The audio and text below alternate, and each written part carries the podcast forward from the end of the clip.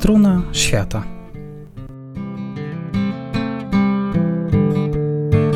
Audycja historyczna Adriana Truna.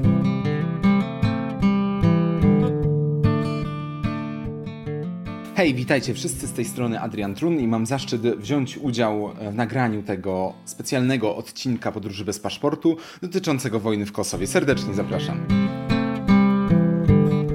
Nachylając się nad tematem I wojny w Kosowie, przede wszystkim trzeba wskazać szeroką specyfikę miejsca, w której e, te wydarzenie miało miejsce. Kosowo leży na Bałkanach, leży u stóp e, gór dynarskich, rozciągających się od zachodu od powiedzmy terenów e, Słowenii i Chorwacji aż po e, tereny Bułgarii. Kosowo jest bardzo urozmaicone geograficznie i oczywiście to już od starożytności było dobre miejsce do obrony, dobrym miejscem do zdobywania zasobów kopalnianych i do terenów pasterskich. Pierwszym potwierdzonym historycznie ludem przez kroniki rzymskie, które zamieszkiwały ten teren, byli Ilirowie. Oni do I wieku przed naszą erą zostali w dość łagodny sposób, jeśli chodzi o podboje rzymskie, wyparci, w większości zromanizowani. Miejsce Ilirów oczywiście zastąpiła zromanizowana społeczność tych ziem, która została potem wyparta przez napływających od VI wieku Słowian. Ilirowie przetrwali właśnie w najgłębszych zakamarkach gór dynarskich, które dzisiaj nazywamy właśnie Albanią.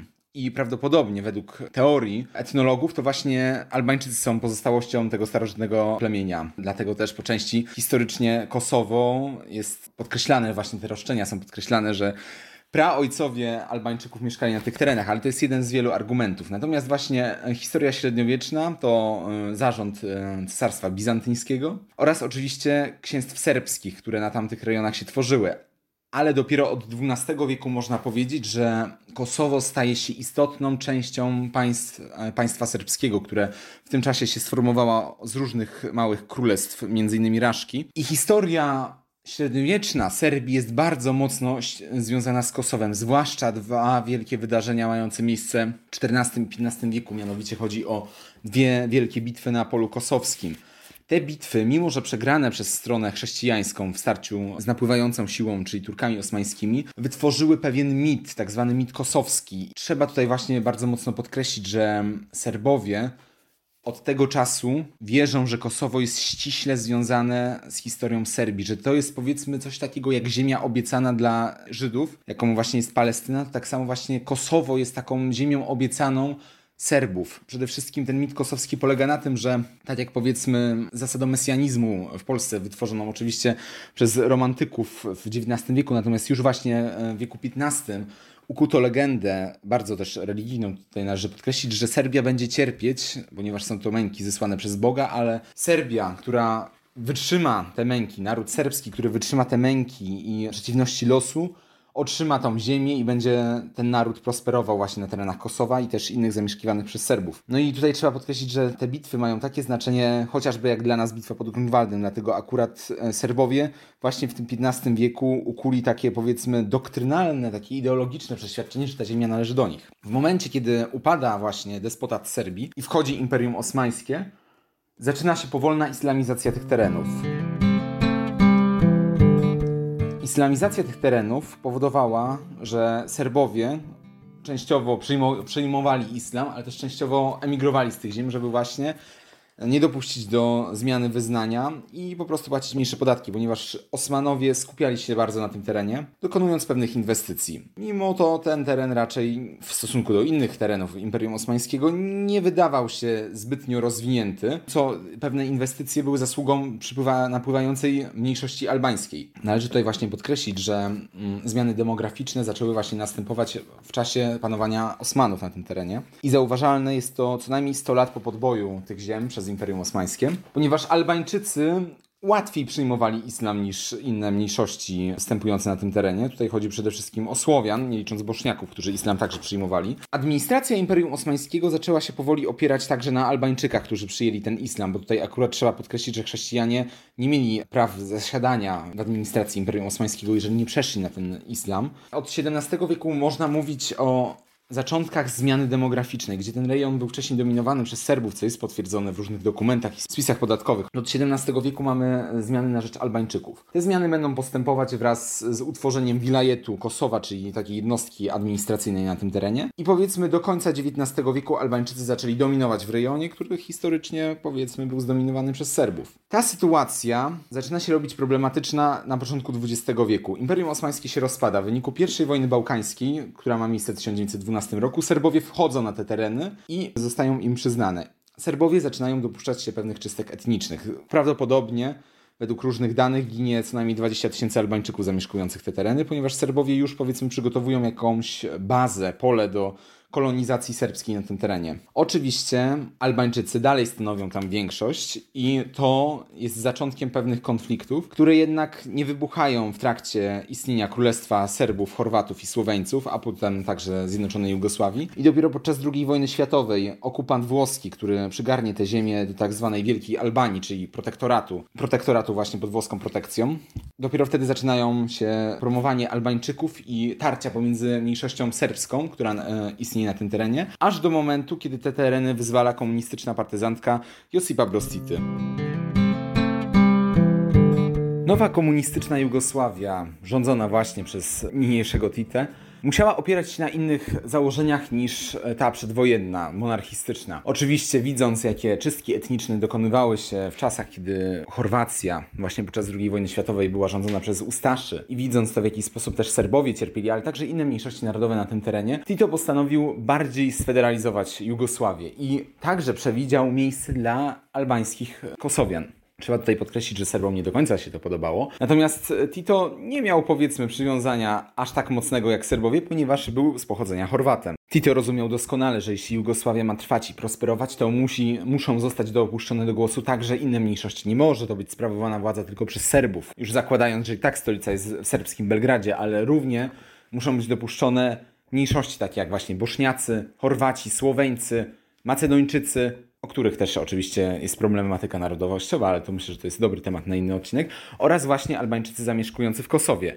Wymagał to też interes współpracy z innym krajem komunistycznym, mianowicie Albanią rządzonym przez Envera Hoxha. Kosowo zatem bardzo szybko, bo już w roku 1946 roku otrzymało status jednostki autonomicznej w ramach Serbii, natomiast w roku 1963 roku stało się autonomiczną prowincją w ramach całej Jugosławii. Należy podkreślić, że polityka władz jugosławiańskich, przede wszystkim właśnie tutaj chodzi o e, relacje serbskie, e, serbsko-albańskie, polegały na tym, że po prostu Serbowie nie, nie mogli ingerować w skład powiedzmy władz w Kosowie oraz to, to, że Serbowie, ta polityka kolonizacyjna została całkowicie zarzucona.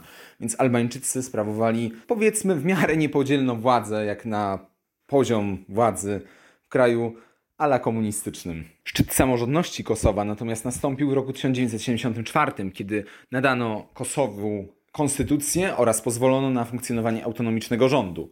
W sprawie rozwoju młodych Albańczyków żyjących w Kosowie, tutaj można podkreślić, że miała do powiedzenia dużo Albania, która nadsyłała różne e, książki zawierające materiały edukacyjne. Lata 70. to był właśnie ożywiony czas stosunków gospodarczych, politycznych między społecznością albańską w Kosowie a samą właściwą Albanią.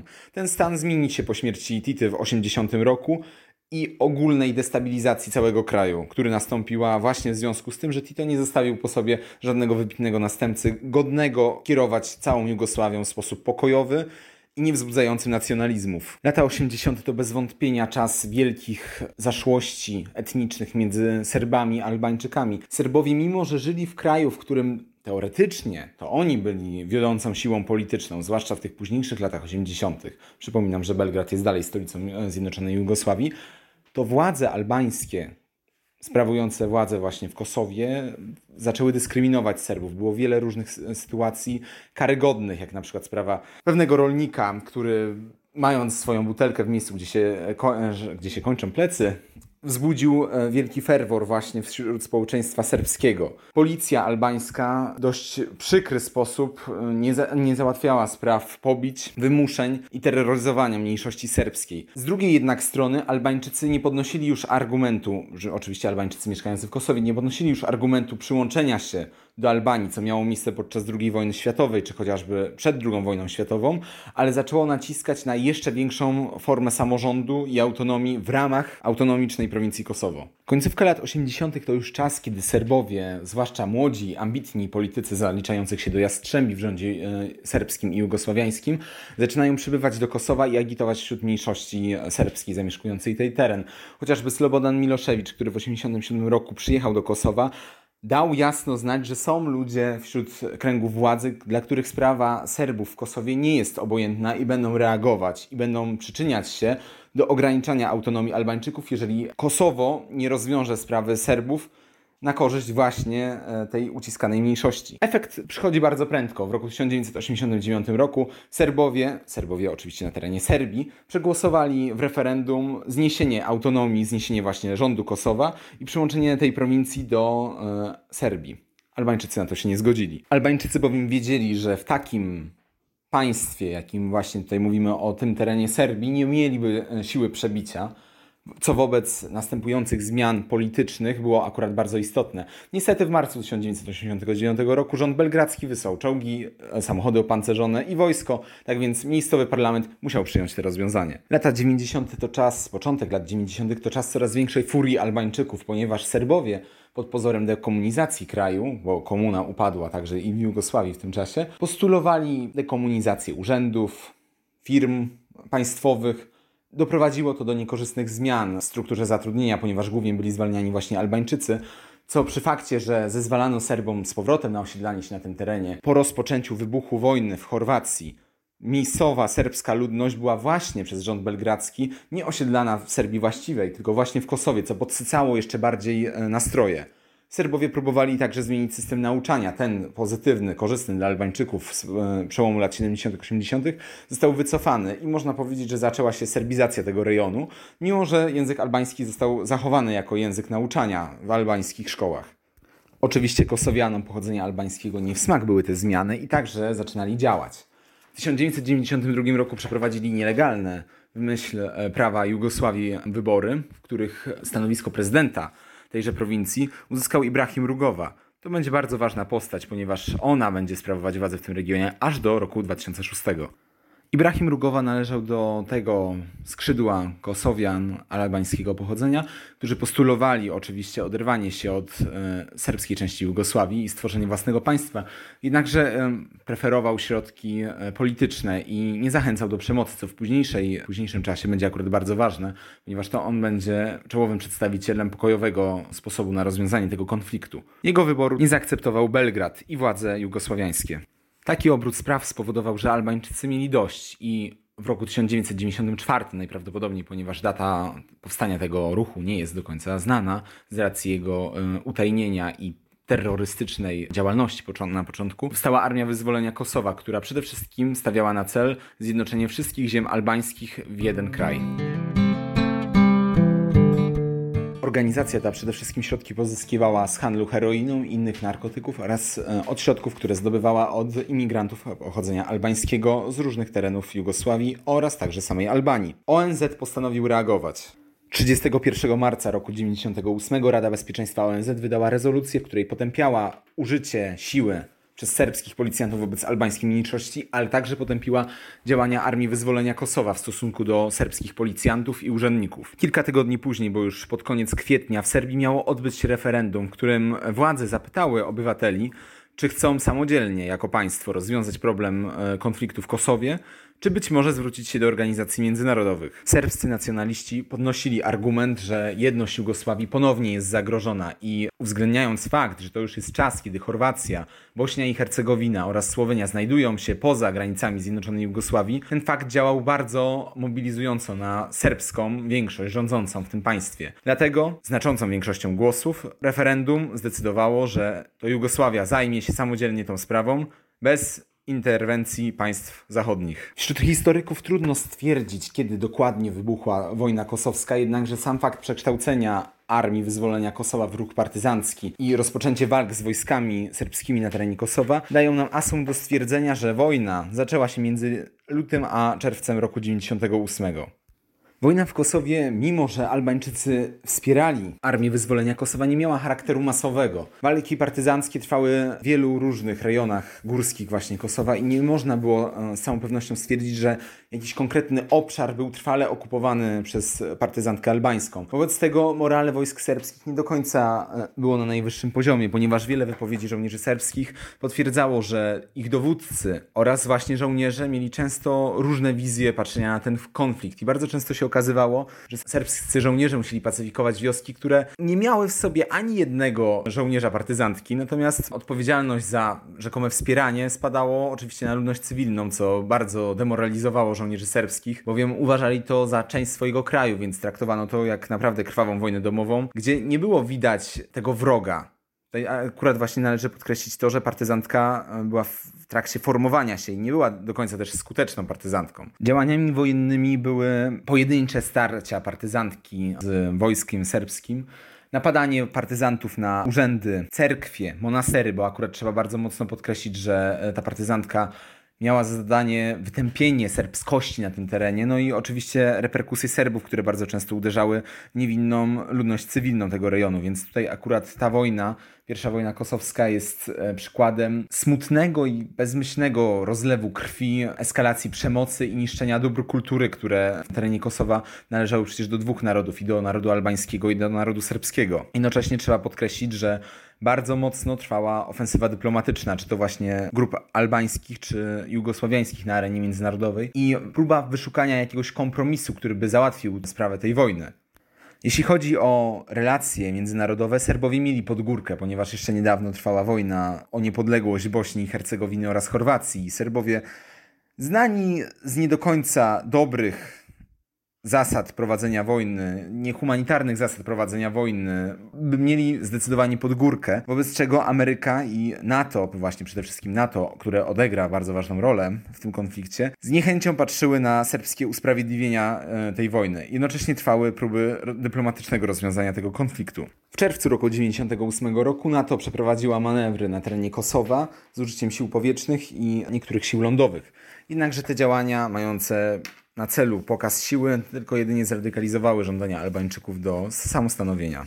Temperatura sporu dyplomatycznego się podgrzewała coraz bardziej. We wrześniu 1998 roku NATO zagroziło bezpośrednią interwencją, jeśli konflikt jak najszybciej się nie zakończy. Czarek przelała, czarę goryczy, która przelała oburzenie międzynarodowe, było odkrycie 15 stycznia 1999 roku w Raczaku ciało zamordowanych 45 Albańczyków. Zdecydowanie to nie były ofiary walk między Serbami a Albańczykami, a raczej czystka etniczna. Dwie strony twierdziły zdecydowanie co innego. Serbowie uważali, że to ofiary potyczek między Albańczykami, natomiast Albańczycy oskarżali Serbów o celowe rozstrzelanie e, niewinnych obywateli niniejszej wioski. 28 stycznia to wystosowała informację do rządu serbskiego, do rządu Jugosławii oraz do Albańczyków, że zainterweniuje zbrojnie w tym rejonie, jeśli Strony nie przysiądą do rozmów i nie zgodzą się na wypracowany przez. Tak grupę kontaktową plan pokojowego rozwiązania wojny w Kosowie.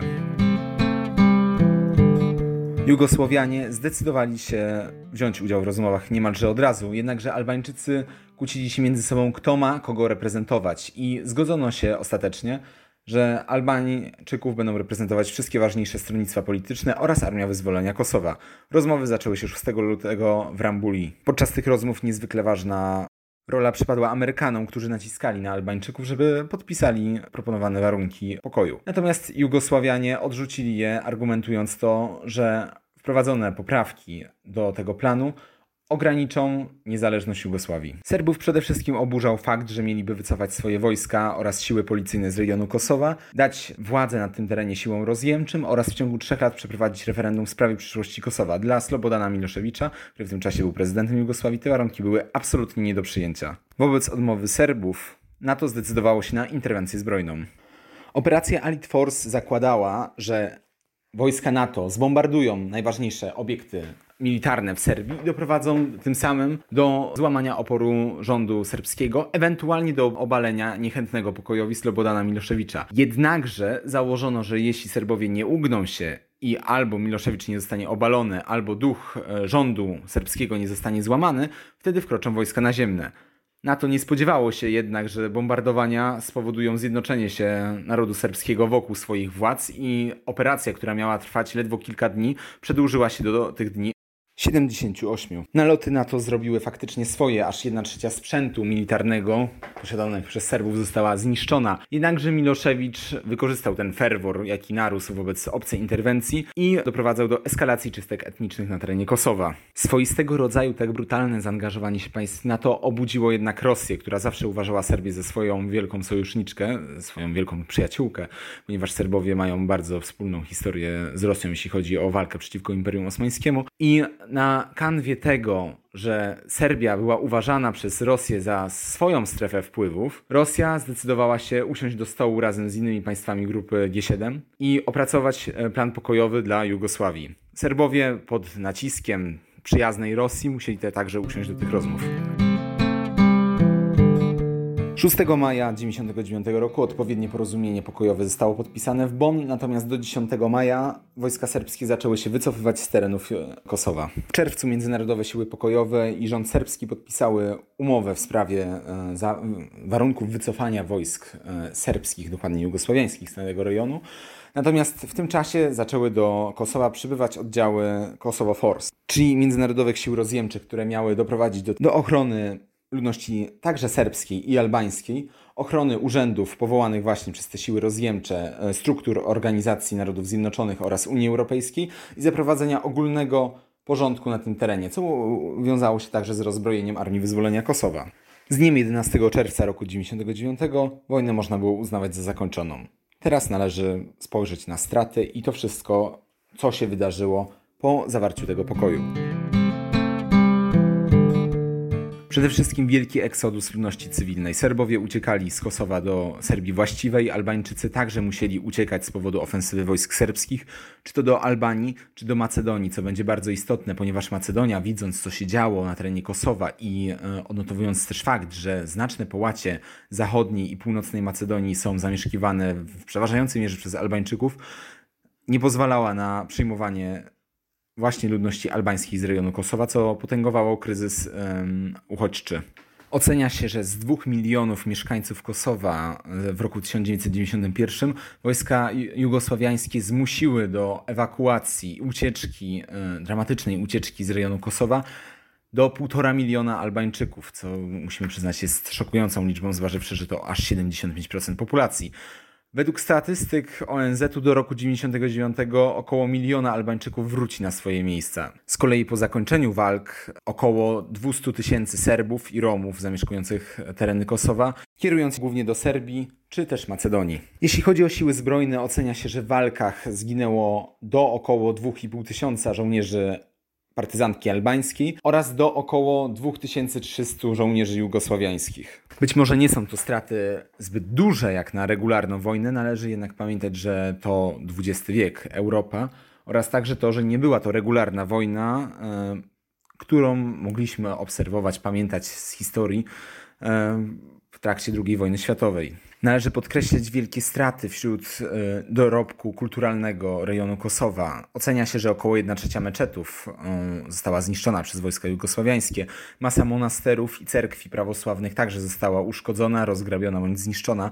Tak więc dorobek kulturalny, który przede wszystkim opierał się właśnie na świątyniach sakralnych, został bardzo mocno uszkodzony. Tak samo też większe miasta wskutek ostrzału. Tutaj przede wszystkim trzeba należy przytoczyć Pryszlinę, która przez wiele dni była ostrzeliwana przez wojska jugosławiańskie. Szczenia kwater partyzantów albańskich, jak to Jugosławianie argumentowali. Należy jednakże pamiętać, że część miast w Kosowie została także zbombardowana przez e, siły NATO, które akurat celowały wojska serbskie. Natomiast no, jednak oberwało się także miejscowej ludności. Sądy międzynarodowe, jeśli chodzi o przywódców jugosławiańskiego wojska dokonujących e, czystek etnicznych, wydawały co najmniej do 2014 wyroku kilkanaście wyroków wskazujących na ciężkie więzienie długoletnie więzienie mm, dowódców wojsk właśnie jugosłowiańskich, choć e, oczywiście miało to miejsce po wielu latach i nie do końca satysfakcjonowało ludność albańską, która doświadczała tego, chociaż oczywiście należy pamiętać, że niektórzy też przywódcy armii e, Kosowa także odpowiedzieli sądowo za swoje zbrodnie. Sprawa konfliktu kosowskiego nie została do końca rozwiązana. Siły międzynarodowe gwarantowały bezpieczeństwo mieszkańcom Kosowa oraz zapewniały trwanie władz Kosowa nieuznawanych przez e, władze w Belgradzie. Ten stan trwał do 2008 roku, kiedy 17 lutego e, władze Kosowa jednostronnie ogłosiły niepodległość, z czym nie zgadza się oczywiście Serbia, ale także niektóre kraje Europy, wliczając tutaj m.in. Hiszpanię, która z oczywistych względów z separatyzmami nie mogła się zgodzić na taką e, deklarację, oraz największa sojuszniczka, czyli Rosja. Z racji tego, że Rosja zasiada w Radzie Bezpieczeństwa ONZ, czyli jest jednym z pięciu kluczowych krajów, której weto e, ma siłę zawieszającą, ONZ nie uznaje niepodległości Kosowa i w ostatnich latach liczba państw uznających Kosowo spadła 98.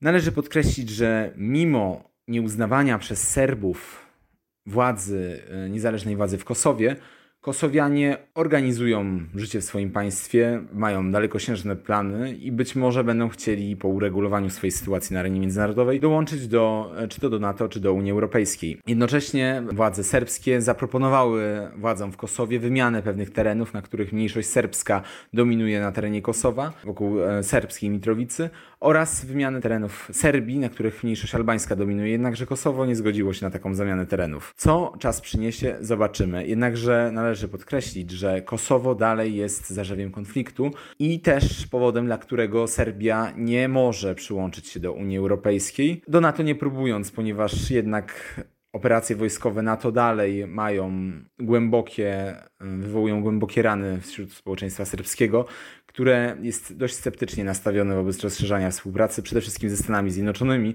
które oskarża się o zastosowanie tak stanowczego rozwiązania siłowego w wojnie Kosowie. Dziękuję Państwu za słuchanie tej audycji. To, był, e, to, był to była podróż bez paszportu. Nazywam się Adrian Trun. Życzę wszystkim miłego dnia i słuchania następnych audycji. Dziękuję bardzo.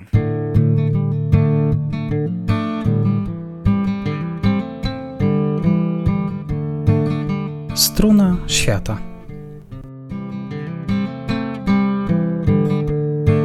Audycja historyczna Adriana Truna.